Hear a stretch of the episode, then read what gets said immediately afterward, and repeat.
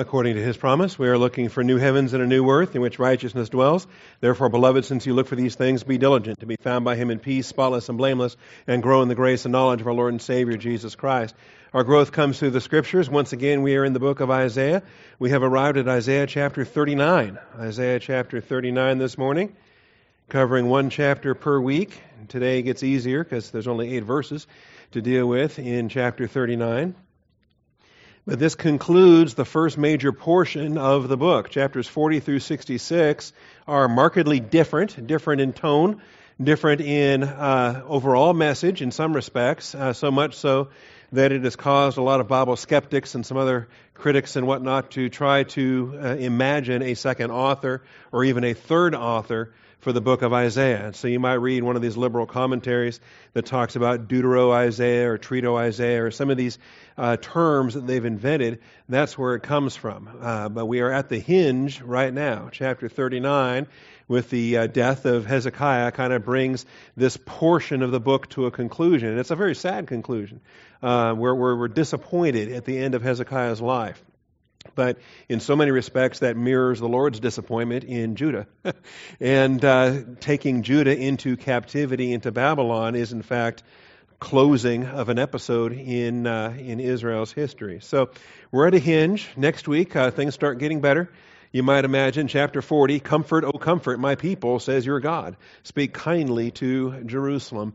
And we begin the second portion of Isaiah, chapters 40 through 66, that contains much comfort, much hope, many of the millennial anticipations, the uh, fullness of time, the new heavens and new earth. So many of those things come in the second half of, uh, of Isaiah, as does the, uh, the suffering Messiah. Isaiah 53 is coming up that has the Lamb uh, who is crushed for our iniquities. And so uh, many, uh, many things we have to look forward to. For today, however, we've got chapter 39. We've got a visit from Merodach Baladan, and I've been practicing that name all week.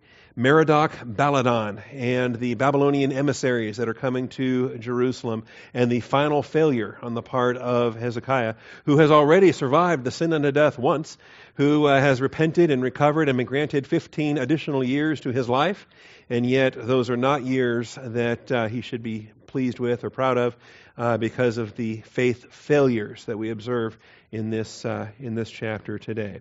All right, so Isaiah 39 1, at that time, Merodach Baladan, the son of Baladan, king of Babylon, sent letters and a present to Hezekiah, for he heard that he had been sick and had recovered. And so Hezekiah was pleased and showed him all his treasure house, and the silver and the gold and the spices and the precious oil, and his whole armory, and all that was found in his treasuries. There was nothing in his house, uh, nor in all his dominion, that Hezekiah did not show them. Then Isaiah the prophet came to King Hezekiah and said to him, What did these men say, and from where have they come to you? And this begins the prophetic rebuke that uh, Hezekiah has to receive from Isaiah. And this, by the way, I believe is the last of the prophetic rebukes because this is the final year of Isaiah's ministry. He's going to go into seclusion, go into retirement, finish writing this book, and he is out of the ministry uh, from this point on. All right. And Hezekiah said in verse 3 They have come to me from a far country, from Babylon. And that, uh, that's the problem. So, before we get started this morning, let's take a moment for silent prayer to ask God the Father to bless our time in His Word, to feed us from His Word, and to humble us under the authority of doctrine. Shall we pray?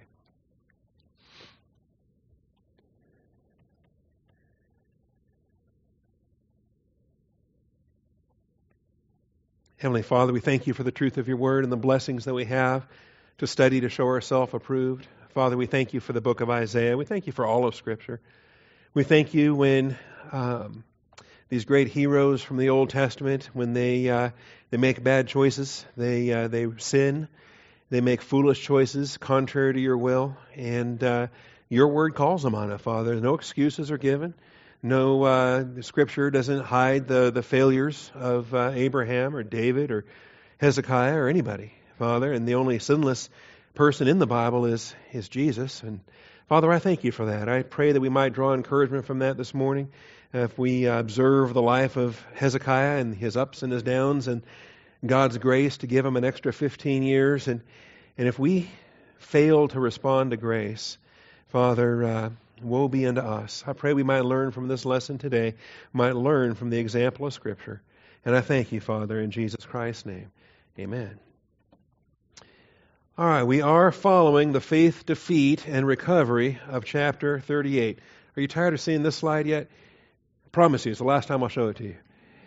Chapters 36 through 39 are largely parallel to 2 Kings 18 through 20. And so if you want to read that record in 2 Kings, uh, probably written by Jeremiah, who knows.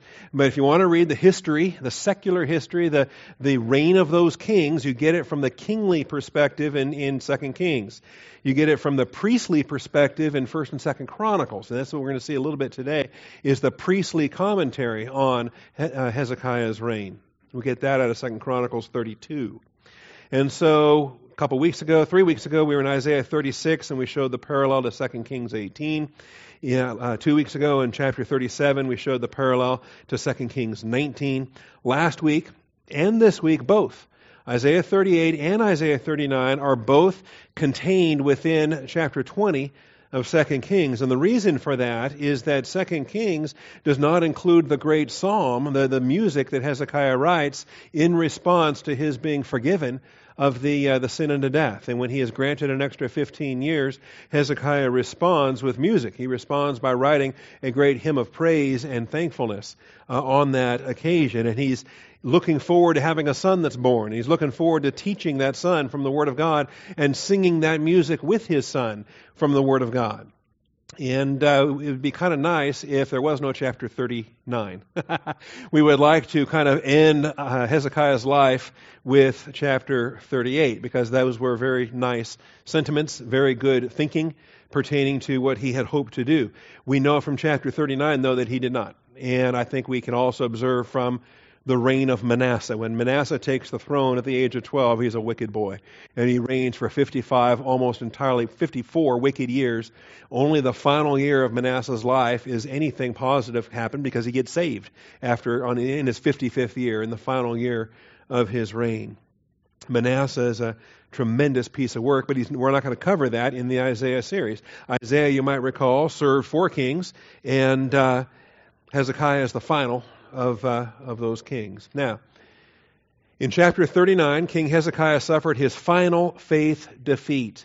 Remember last week we talked about the faith victory from chapter 37 that led to a faith defeat in chapter 38 that led to then repentance and uh, God turning cursing into blessing and giving him another 15 years to live. And so he's had victory when 185,000 Assyrians are killed in one night. He has defeat uh, where he's told to put his affairs in order. He's going to die the sin of death. He has victory, or at least rescue, when uh, the, the sun shadow goes back on the steps 10 degrees and he gets 15 years added to his life. Now he has a final defeat. And the final defeat is unfortunate to where that will end. And even how he embraces it, which we'll see at the end of this chapter, I find that unfortunate as well. So in, in, chapter 39, King Hezekiah suffered his final faith defeat, verses 1 through 4, which we've already read. And then uh, he receives a prophecy of the Babylonian captivity in Isaiah 39, verses 5 through 8. So we can divide the chapter into two parts, 1 through 4 and 5 through 8. Now, um, did we read verse 4 already? Yes, we have. Uh, because in verse 3, Hezekiah said, They've come to me from a far country, from Babylon. And that's where I stopped. They've come from Babylon. Maybe you've heard of it. Okay? Isaiah, uh, you know, it's like you're introducing somebody to somebody and they already know them. Right? And then you realize, oh, I didn't know you were already acquainted. Okay? Because two kings ago, um, Isaiah gave some very lengthy discourses on Babylon. Uh, chapter 13 and chapter 14 are powerful messages on Babylon, including the five I wills of Satan in the context of a message against Babylon. Isaiah knows very well about Babylon. And had Hezekiah been godly, had Hezekiah thought about what he was doing, he would have received these envoys from Babylon and maybe he would have gone to Isaiah and uh, said, uh, you know, do you know anything about these guys? uh, should I be careful with these guys? But there's no consultation at all right? There's no no consultation at all. Like, you know, believers decide they're going to do what they're going to do. They don't even ask the pastor to pray about it or anything. They just go and do it, and then they tell the pastor afterwards, "Oh, by the way, I, I took a job in Kathmandu." Oh, really? Okay. Where's Kathmandu? Um, in any event, there is a place whereby you want to seek the counsel of your spiritual leadership. All right? And this is a failure here, similar to how they didn't, the Gibeonites uh, misled Israel in, in Joshua's conquest, right? They showed up and acted like, oh, we're from a far country. No, they weren't. They were from right around the corner. They were the lying bunch of Gibeonites. But because Joshua and, and Israel failed to inquire the Lord and find out who those guys were, they just accepted what they were told, and they were a thorn in their side from, for, for years afterwards. You're familiar with that story? That, I think that's being repeated right here. These emissaries show up from Babylon, and King Hezekiah is so full of himself and how great he is and how rich he's become and how everybody thinks he's just the greatest guy around. And if everybody starts telling you that, pretty soon you start to believe it. All right. And that's the problem. So he says they've come from a far country, from Babylon. And that's the problem. So Hezekiah, and so Isaiah says, Well, what have they seen in your house? Have you guarded your soul? Right? We talked about that last hour. What have they seen in your house? So Hezekiah answered, They've seen everything, all that is in my house. There is nothing among my treasuries that I have not shown them. Well, what a fool. All right? What a fool. so Isaiah said to Hezekiah, Hear the word of the Lord of hosts. Who's the Lord of hosts? Yahweh Tsevayoth, that's his army name, okay? That's his military name. When Yahweh Tsevayoth has something to say, it's generally not a happy message. And uh, this is what's going to happen. They're going to go into captivity. Behold, days are coming when all that is in your house and all that your fathers have laid up in store to this day will be carried to, carried to Babylon. Nothing will be left, says the Lord. Since you showed him everything, that's what they're taking. In the Babylonian captivity, nothing will be left. And this is, uh, this is the sadness of what otherwise was a great king. Uh, Hezekiah was a marvelous king. It was just that final, the final years of his life were not good. And that's fairly common. I suspect maybe they would have done better had they had more co-regencies and let the younger guy become king earlier and let the older king kind of retire a little bit and, and stop plunging into the foolishness that they plunged into, which uh, we see again and again. We're going to talk about this. Now, don't just accept my opinion on this. There is priestly commentary on the life of Hezekiah that's given in Second Chronicles. And so if you hold your finger in Isaiah or stick your church bulletin in there, and uh, or the Bible ribbon, right? Doesn't have to be your finger, bubblegum wrapper, whatever you have available. Hold your place in uh, Isaiah 39, and let's uh, try to find Second Chronicles. Okay, that's in your Bible. First and Second Samuel, First and Second Kings, First and Second Chronicles. Before you get to Ezra, Nehemiah, Esther, Job. Okay, um, Second Chronicles chapter 32. We don't turn to Chronicles very often, and probably ought to. Second Chronicles chapter 32, because we have priestly commentary. Chronicles is largely parallel to King, Samuel and Kings. All right, and so if First and Second Samuel was originally one Hebrew book, and First and Second Kings was originally one Hebrew book, and they were. First, First and Second Chronicles was originally one Hebrew book, and uh, Chronicles is parallel to both Samuel and Kings, but it's coming from a priestly viewpoint. It's giving divine commentary from the priesthood view of things. And so there is much more commentary related to the temple, related to uh, sacrifices, related to the loss of glory, and uh, Satan whispering in David's ear, things like that. You get those kind of stories in Chronicles that you don't get in Kings.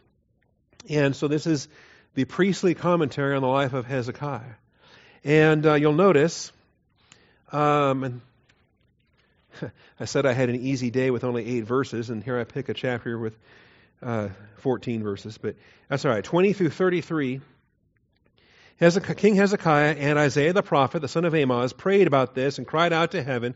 And the Lord sent an angel who destroyed every mighty warrior, commander, and officer in the camp of the king of Assyria. So he returned in shame to his own land. This was two weeks ago. We saw this in Isaiah 37, remember? And in that context, we read 185,000 Assyrians were killed in one night. But here we have divine commentary that highlights the role of the mighty men, the mighty warriors, the commanders, and the officers, which we discussed two weeks ago was a better translation of the Eleph, of the thousand that were there. All right.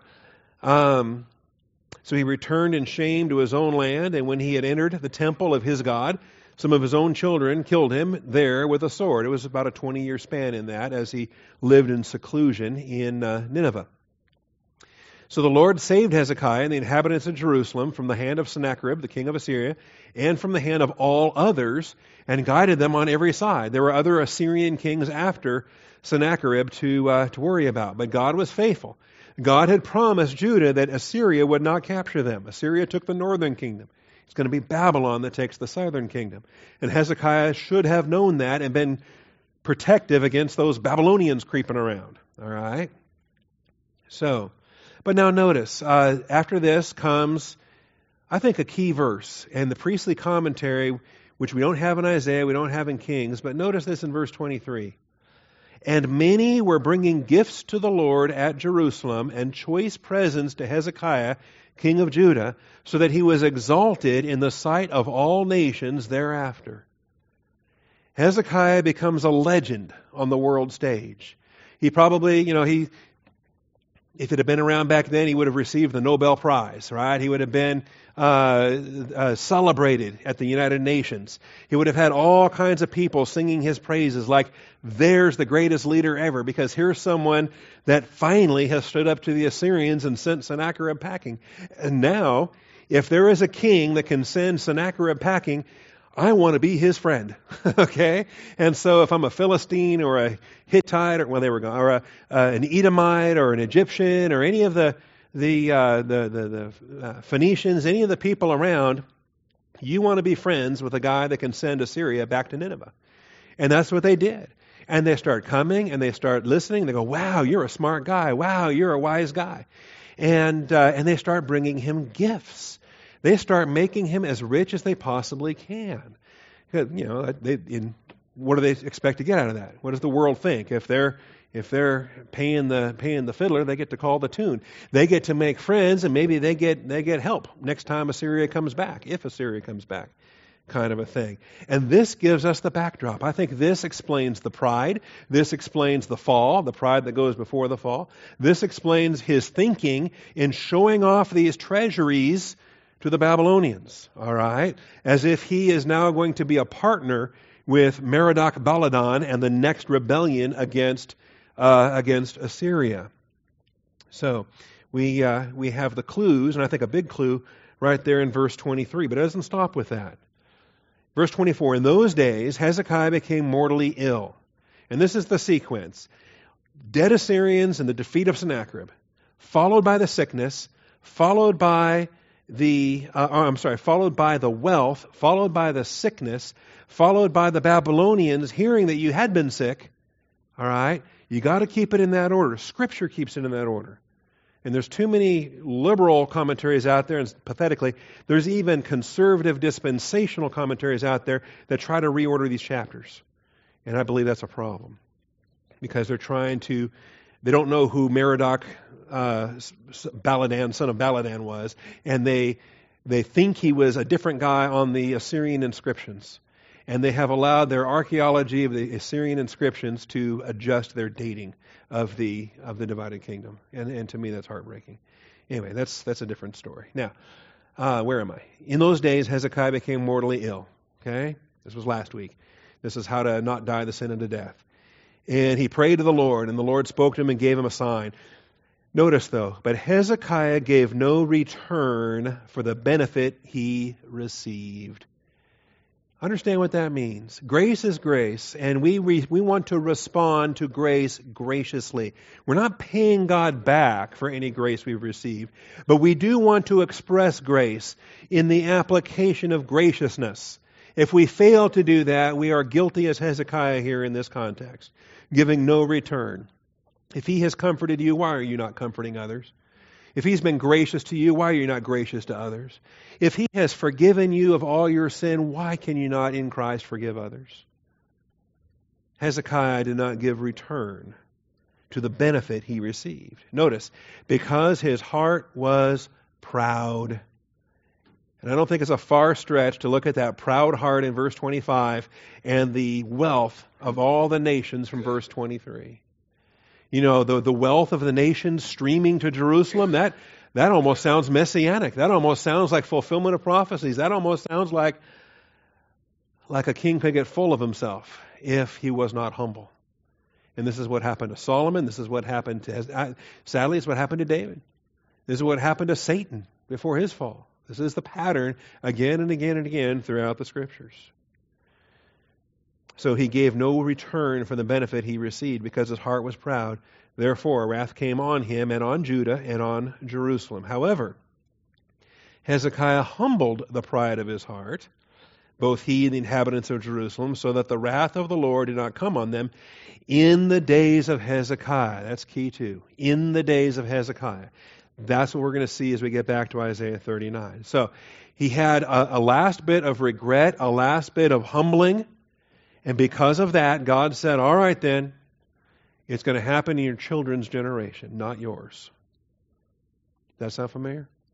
Something actually similar happened in the life of Solomon, where the split from Jeroboam and Rehoboam in the Civil War came after Solomon's lifetime.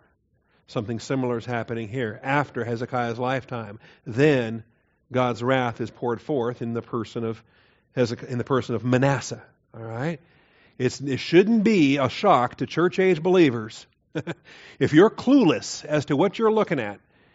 It should not be a shock when God gives us the president and the governor and the you name it, fill in the blank.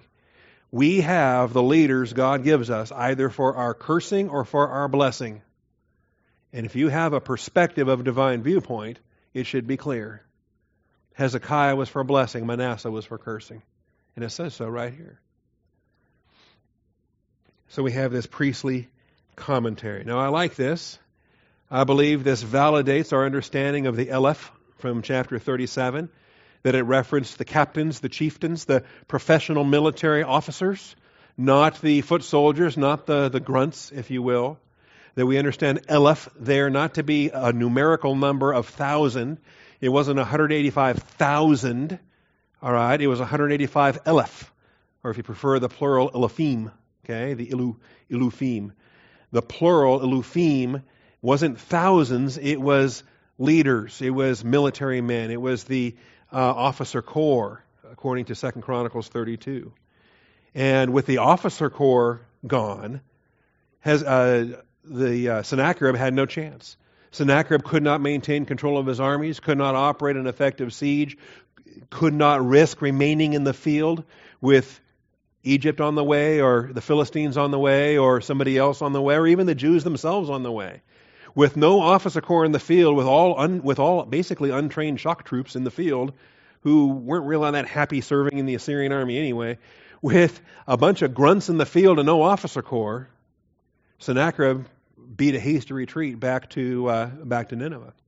And you can imagine, 185 of your senior commanders are dead overnight. What's to stop you from being next tomorrow night? So uh, clearly, troops don't want to be there anymore, and it was uh, it was a great deliverance. So if you want more on that, send me an email. I can give you some journal information. We talked about that a couple of weeks ago. I believe it also applies. The Ilufim understanding also applies to the census numbers in the Exodus. All right, it wasn't three million Jews walking through the Red Sea, and because the numbers there, we want to understand the numbers related to those Elufim. But notice the inflow of wealth, and it was wealth to the Lord and to Hezekiah. Both objects there in in uh, Second Chronicles thirty-two. The inflow of wealth to the Lord and to Hezekiah provides additional explanation for the Babylonian emissaries of Isaiah 39. Babylon was looking for allies. Babylon is particularly the Merodach clan, all right?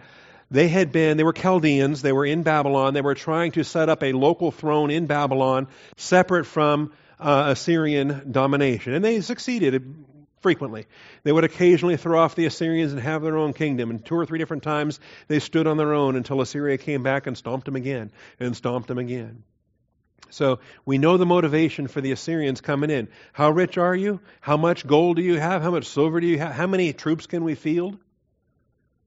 Clearly, we know the Babylonian uh, interest in this in this treasure, and it helps us to uh, to explain this.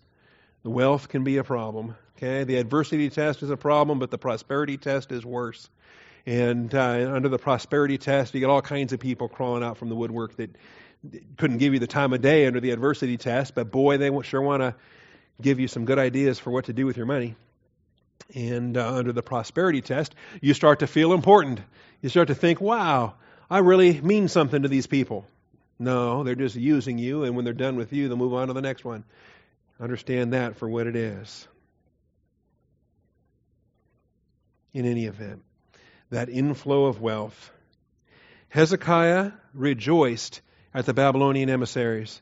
The actual term is joy. Hezekiah was pleased in Isaiah 39 2 that Merodach Baladan, son of Baladan, king of Babylon, sent letters and a present to King Hezekiah, for he heard that he had been sick and had recovered. And Hezekiah was pleased. It brought him pleasure. What brings you pleasure? What brings God pleasure? And here's pleasure. Is it, is it pleasing to be acknowledged? And why? Are you pleased that Yahweh is getting the glory for a work that Yahweh has done? Or are you pleased that somebody thinks you're special and they're saying good things about you? That's the wrong kind of pleasure. And so he showed him all his treasure house, the silver, the gold, the spices, the precious oil, his whole armory, and all that was found in his treasuries. What in the world? Do you do that when you get a gift from somebody? Say, oh, thanks, I'll add it to my hoard, I'll add it to the pile. Thanks for this gift. It's a drop in the bucket compared to what all these other guys have been giving me, but I'll add it to the pile. And why am I now going to boast over this whole storehouse? Why am I going to be like the dragon Smaug and show off my piles of gold and loot and everything else, okay? Unless you think that this is the next stage. If you think that a partnership with Babylon is going to put you into the empire mode, what kind of delusions of grandeur was uh, Hezekiah plunging into at this point? I think we have clues, and I think the clues are sustained by the scriptures. He was pleased. And so everything he does thereafter is based upon, scripture tells us, based upon being pleased. I don't know about you, but choices you make based on your happiness and uh, the emotional uh, ups and downs of the moment, I would, uh, I, don't, I don't recommend that. All right? I recommend you make choices based upon how the Word of God shapes your thinking and then you worry about please being pleasing to the Father, not your own personal happiness from day to day. Am I pleasing to the Father? Am I operating according to biblical norms and standards? That's the basis I want to put. I want to put mentality in the driver's seat and emotions side by side. All right, I want to put emotions in the driver's seat. Understand what I'm saying? What am I saying? I'm saying that to simply do all of this based upon pleasure is a problem. Hezekiah was pleased. And not once does he consult Isaiah about any of this. Isaiah shows up after he's already done what he's done. Oh, okay. You did that, huh? Huh. Too bad for you. Okay? Because what's done is done, and now you got to face the consequences. If you'd have told me ahead of time, I might have given you something to think about instead of feeling. You could have thought about it. You could have digested the doctrine from Isaiah 13 and 14, and you could have known what these Babylonians are all about. Well, didn't happen, so here's the consequences. All right. Impressed by the distance they traveled to see him and his treasures, perhaps the distance and the treasures, or also, perhaps, his devotion to Solomon created a desire to rise in wealth and international prestige. And that is borne out by the verse we already read. Second Chronicles 32. We know that he collected Solomon's Proverbs. We saw that last week, that he collected Solomon's Proverbs. You turn to Proverbs 25 and you see there's a whole collection there, which is chapters 25 through, what, 30? 25 through 29? Uh, that section of Proverbs was Solomon's Proverbs that had been collected and collated and systematized by Hezekiah and his men. Likewise, organizing the Levitical choir. We gave that to you last week as well. His devotion to Solomon, perhaps his devotion to Solomon created a desire to rise in wealth and international prestige. And I don't think it's debatable. Hezekiah was the richest Jewish king since Solomon. But he didn't even come to just a tiny fraction of Solomon. It was to think that you're Solomon like is kind of insulting to Solomon's wealth when you understand it from 1 Kings chapter 10. Let me grab that one next. Say, Pastor, when do we rescue our finger?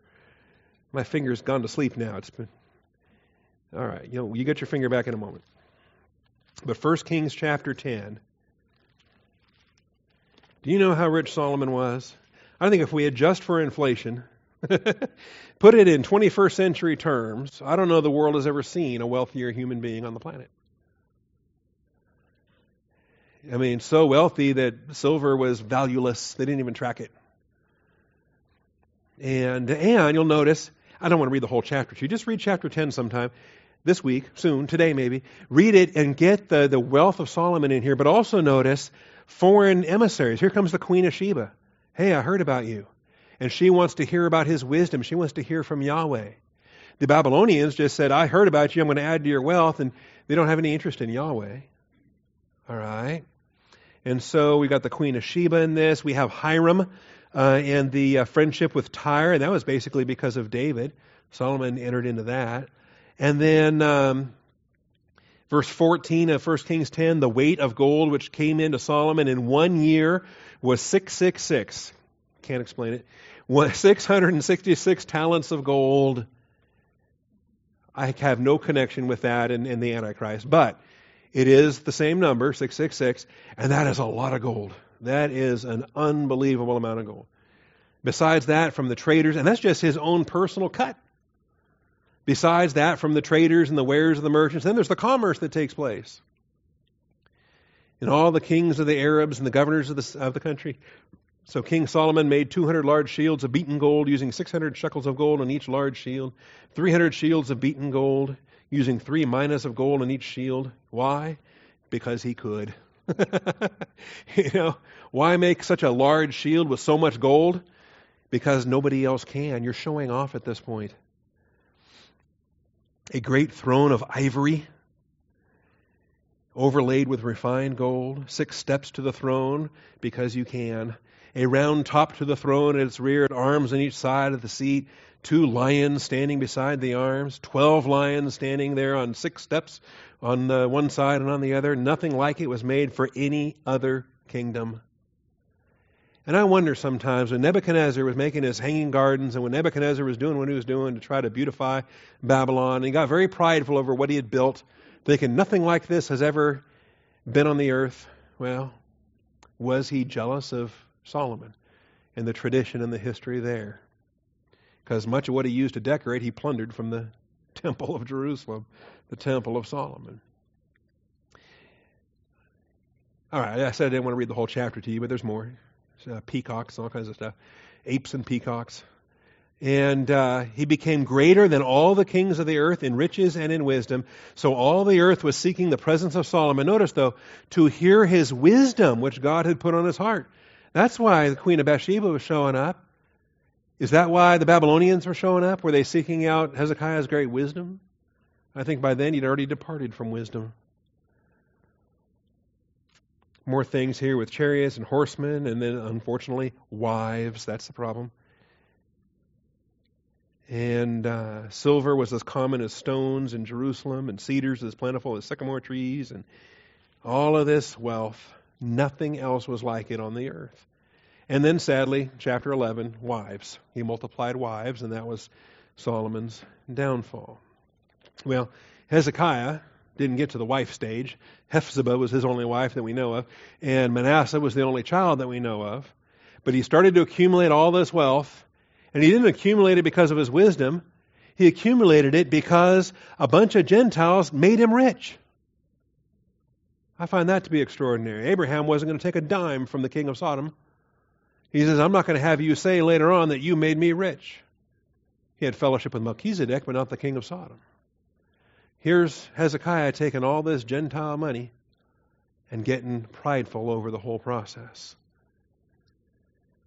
So the divine sanctions against Hezekiah, I believe they echo the divine sanctions against Solomon. Divine sanctions against Hezekiah. Here's what happens God says, All right, I've already revoked the sin unto death. You've already got your 15 years. I'm not going to shorten those. He can't shorten those. He promised him 15 years. God's not a liar and can't change his mind or go back and undo what he already promised. He promised him 15 years. He's going to get 15 years. But in his son's day, this nation is coming under the fifth cycle of discipline. And the slide begins with Manasseh. Josiah gave a, a little reprieve, but the slide begins unmistakably with Manasseh. There's no turning back after Manasseh.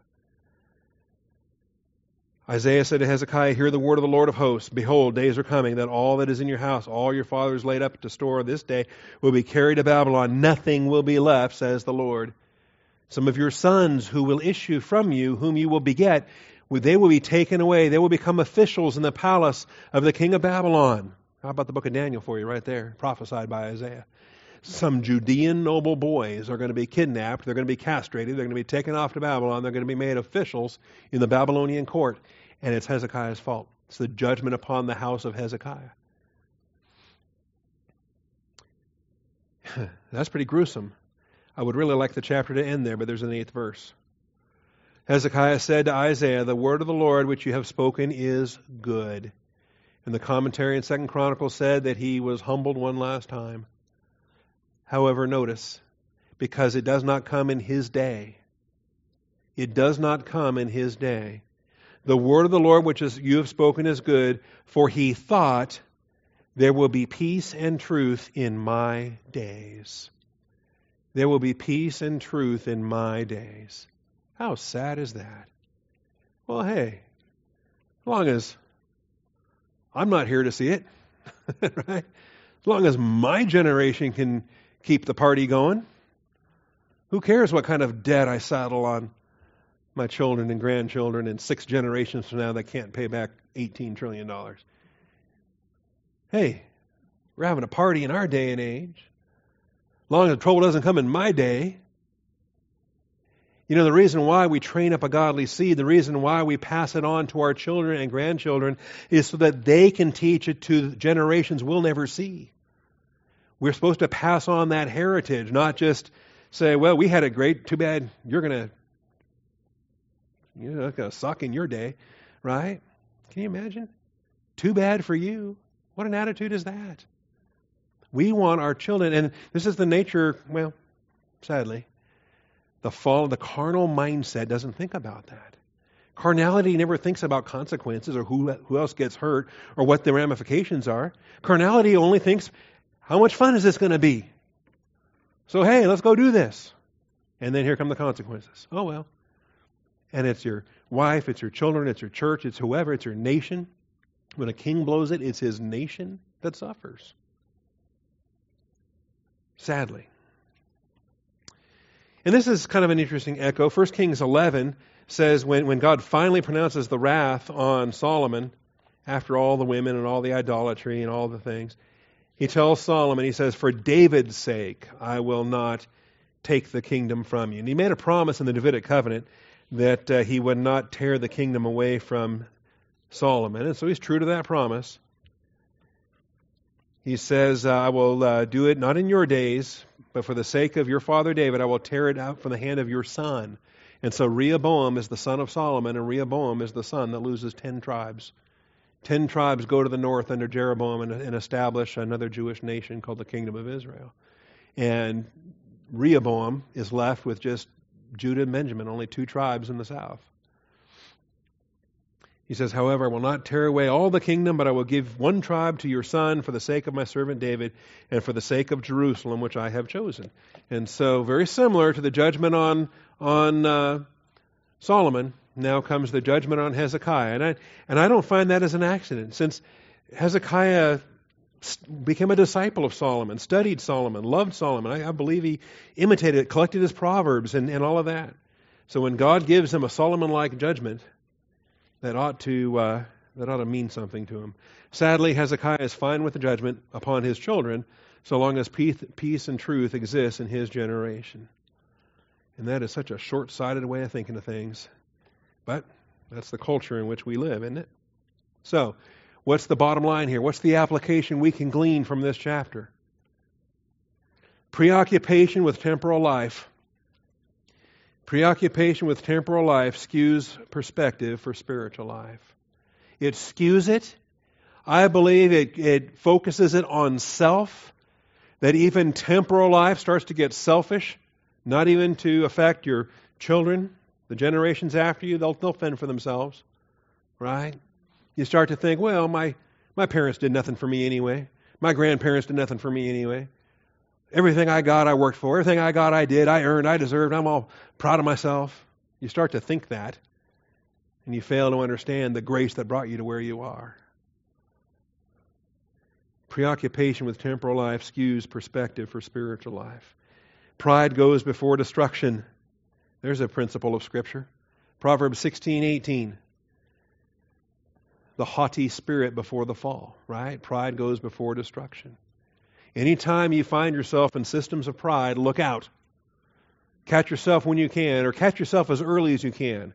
And by that I mean respond to the Holy Spirit when the Holy Spirit is pointing out your pride. Because you're not catching yourself.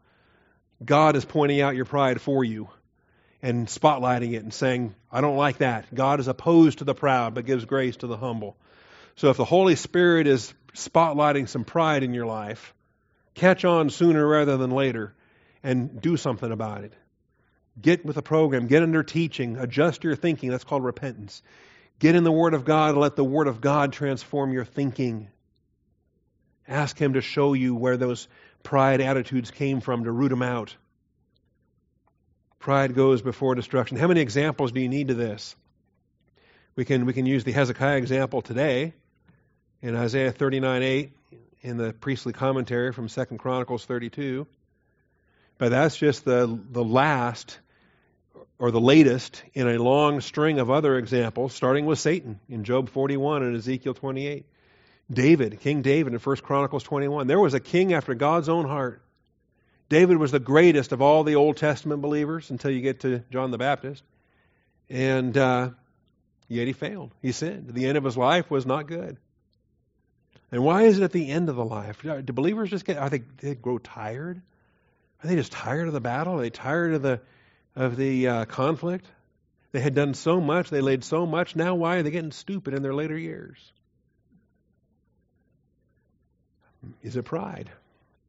do you reach a point where you kind of get pleased with how your life has gone? You think, yeah, I've done a lot for God. Boy, He owes me. Look out. Look out. Okay? The um, how many of these can we get to?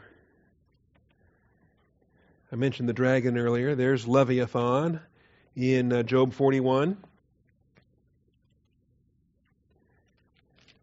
This is why uh, we have the, the powerful contrast that we have throughout the scriptures.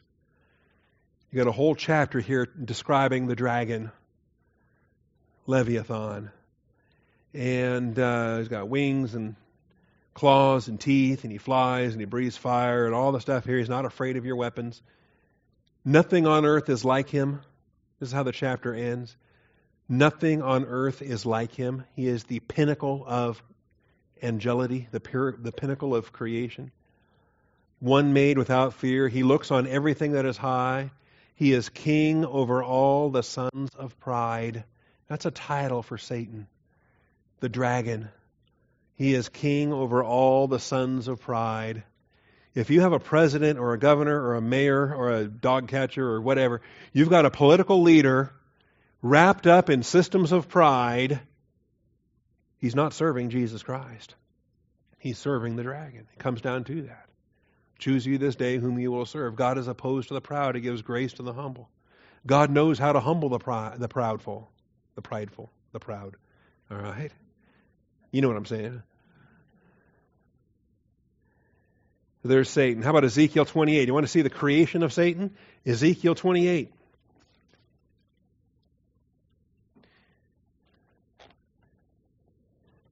Ezekiel 20. There's a lot of pastors used to teach this that stopped teaching this recently, and I don't understand why, other than a reluctance to delve into things angelic, but I find that sad. Because the being who is rebuked in this paragraph is a cherub. A cherub is an angel. It's not complicated. And this cherub is spoken of as the king of Tyre. in verse 12, who had the seal of perfection, full of wisdom and perfect in beauty. You were in Eden, the garden of God. Well, wait a minute. Who was in the who was in Eden, the garden of God? If he's talking to a human being, Adam and Eve are our only candidates. But if he's talking to an angel, there was somebody else in that garden too, wasn't there? Every precious stone was your covering the ruby, the topaz, the diamond, the beryl, the onyx. The, look at this list.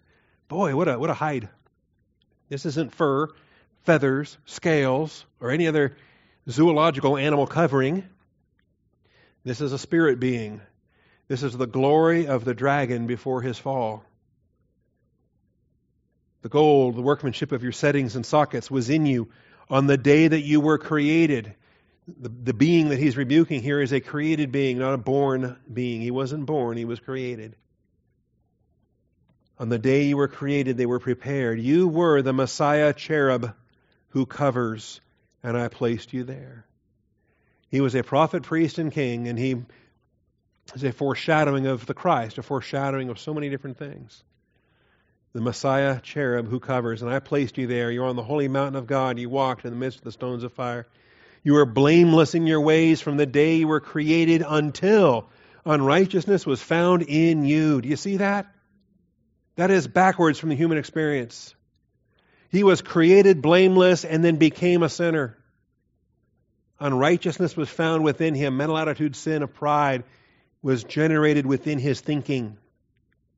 Created sinless created righteous until unrighteousness was discovered within him. That is backwards from the human experience. The human experience, and we got babies here this morning to illustrate this. The human experience is that we are born sinners. We are born unrighteous. We are born in Adam. We are born spiritually dead. And we remain sinners until righteousness is imputed to our account and we become saved by faith in Jesus Christ. That's the normal order in the human experience. The normal order is to be born unrighteous and receive righteousness by grace through faith. This guy getting rebuked, Satan in this chapter getting rebuked, was created righteous and fell into unrighteousness. The mental attitude sin of pride. Notice, by the abundance of your trade, you were internally filled with violence and you sinned. It was a pride issue, motivated by wealth. Therefore, I have cast you as profane from the mountain of God. I've destroyed you, O covering cherub, from the midst of the stones of fire. Your heart was lifted up because of your beauty. You corrupted your wisdom by reason of your splendor. This is why I say he's insane. He is literally insane. He is out of his satanic mind. Brilliant, genius, how many psychopaths are genius level intellect, but they're corrupted in their wisdom? That's the pattern we have here. Corrupted your wisdom by reason of your splendor.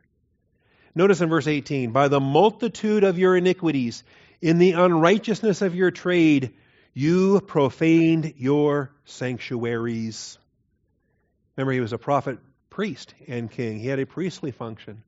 These stones on the dragon matched the stones in the high priest ephod of, of Leviticus. He was the first money changer in the first temple. Understand that? It says, You profane in the unrighteousness of your trade, you profaned your sanctuaries. Why do you think Jesus went so berserk in Jerusalem when he saw money changers in the temple?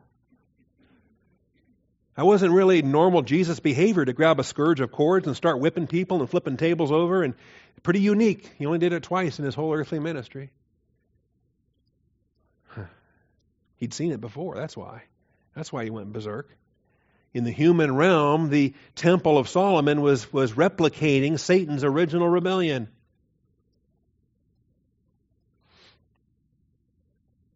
And so we have the example of it here.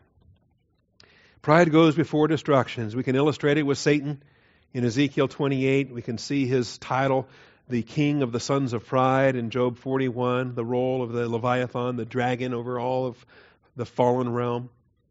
We can see it in David in 1 Chronicles 21, 1 through 4, when um, Satan whispers into his ear to get him to start numbering the armies of Israel. David never won a battle because of his superior numbers. David won every battle because the Lord was with him.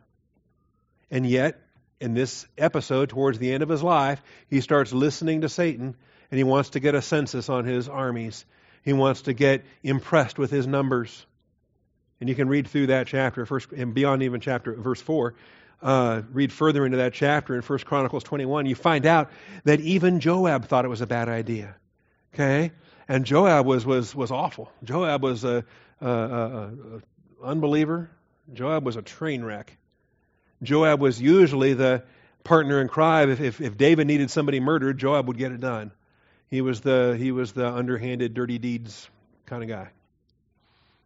And uh, even Joab said, "We don't want to do this census thing."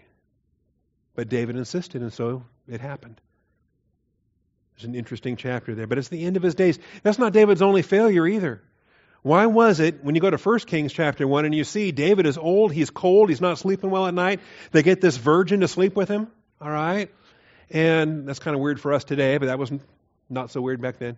And and um, there's chaos in the in the politics. Solomon is supposed to take the throne, but David has not secured that. And so this brother's going to come and stage a coup, and he's going to almost get it done until Nathan and Bathsheba stop it. Why was David so disengaged? Wives are always telling their husbands, get engaged. Here's David disengaged. And it took Bathsheba and, and Nathan the prophet to get David engaged and get, get Solomon anointed king in his place. Should have been a co regency for years prior to that anyway.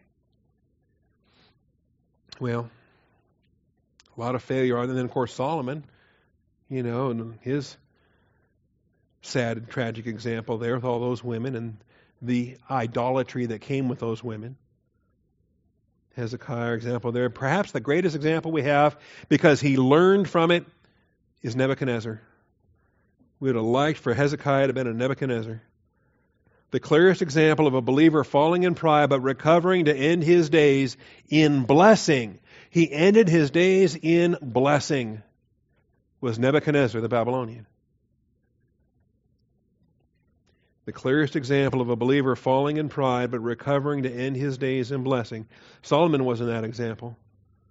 I believe that, I believe he wrote Proverbs, then um, Song of Solomon, then Ecclesiastes.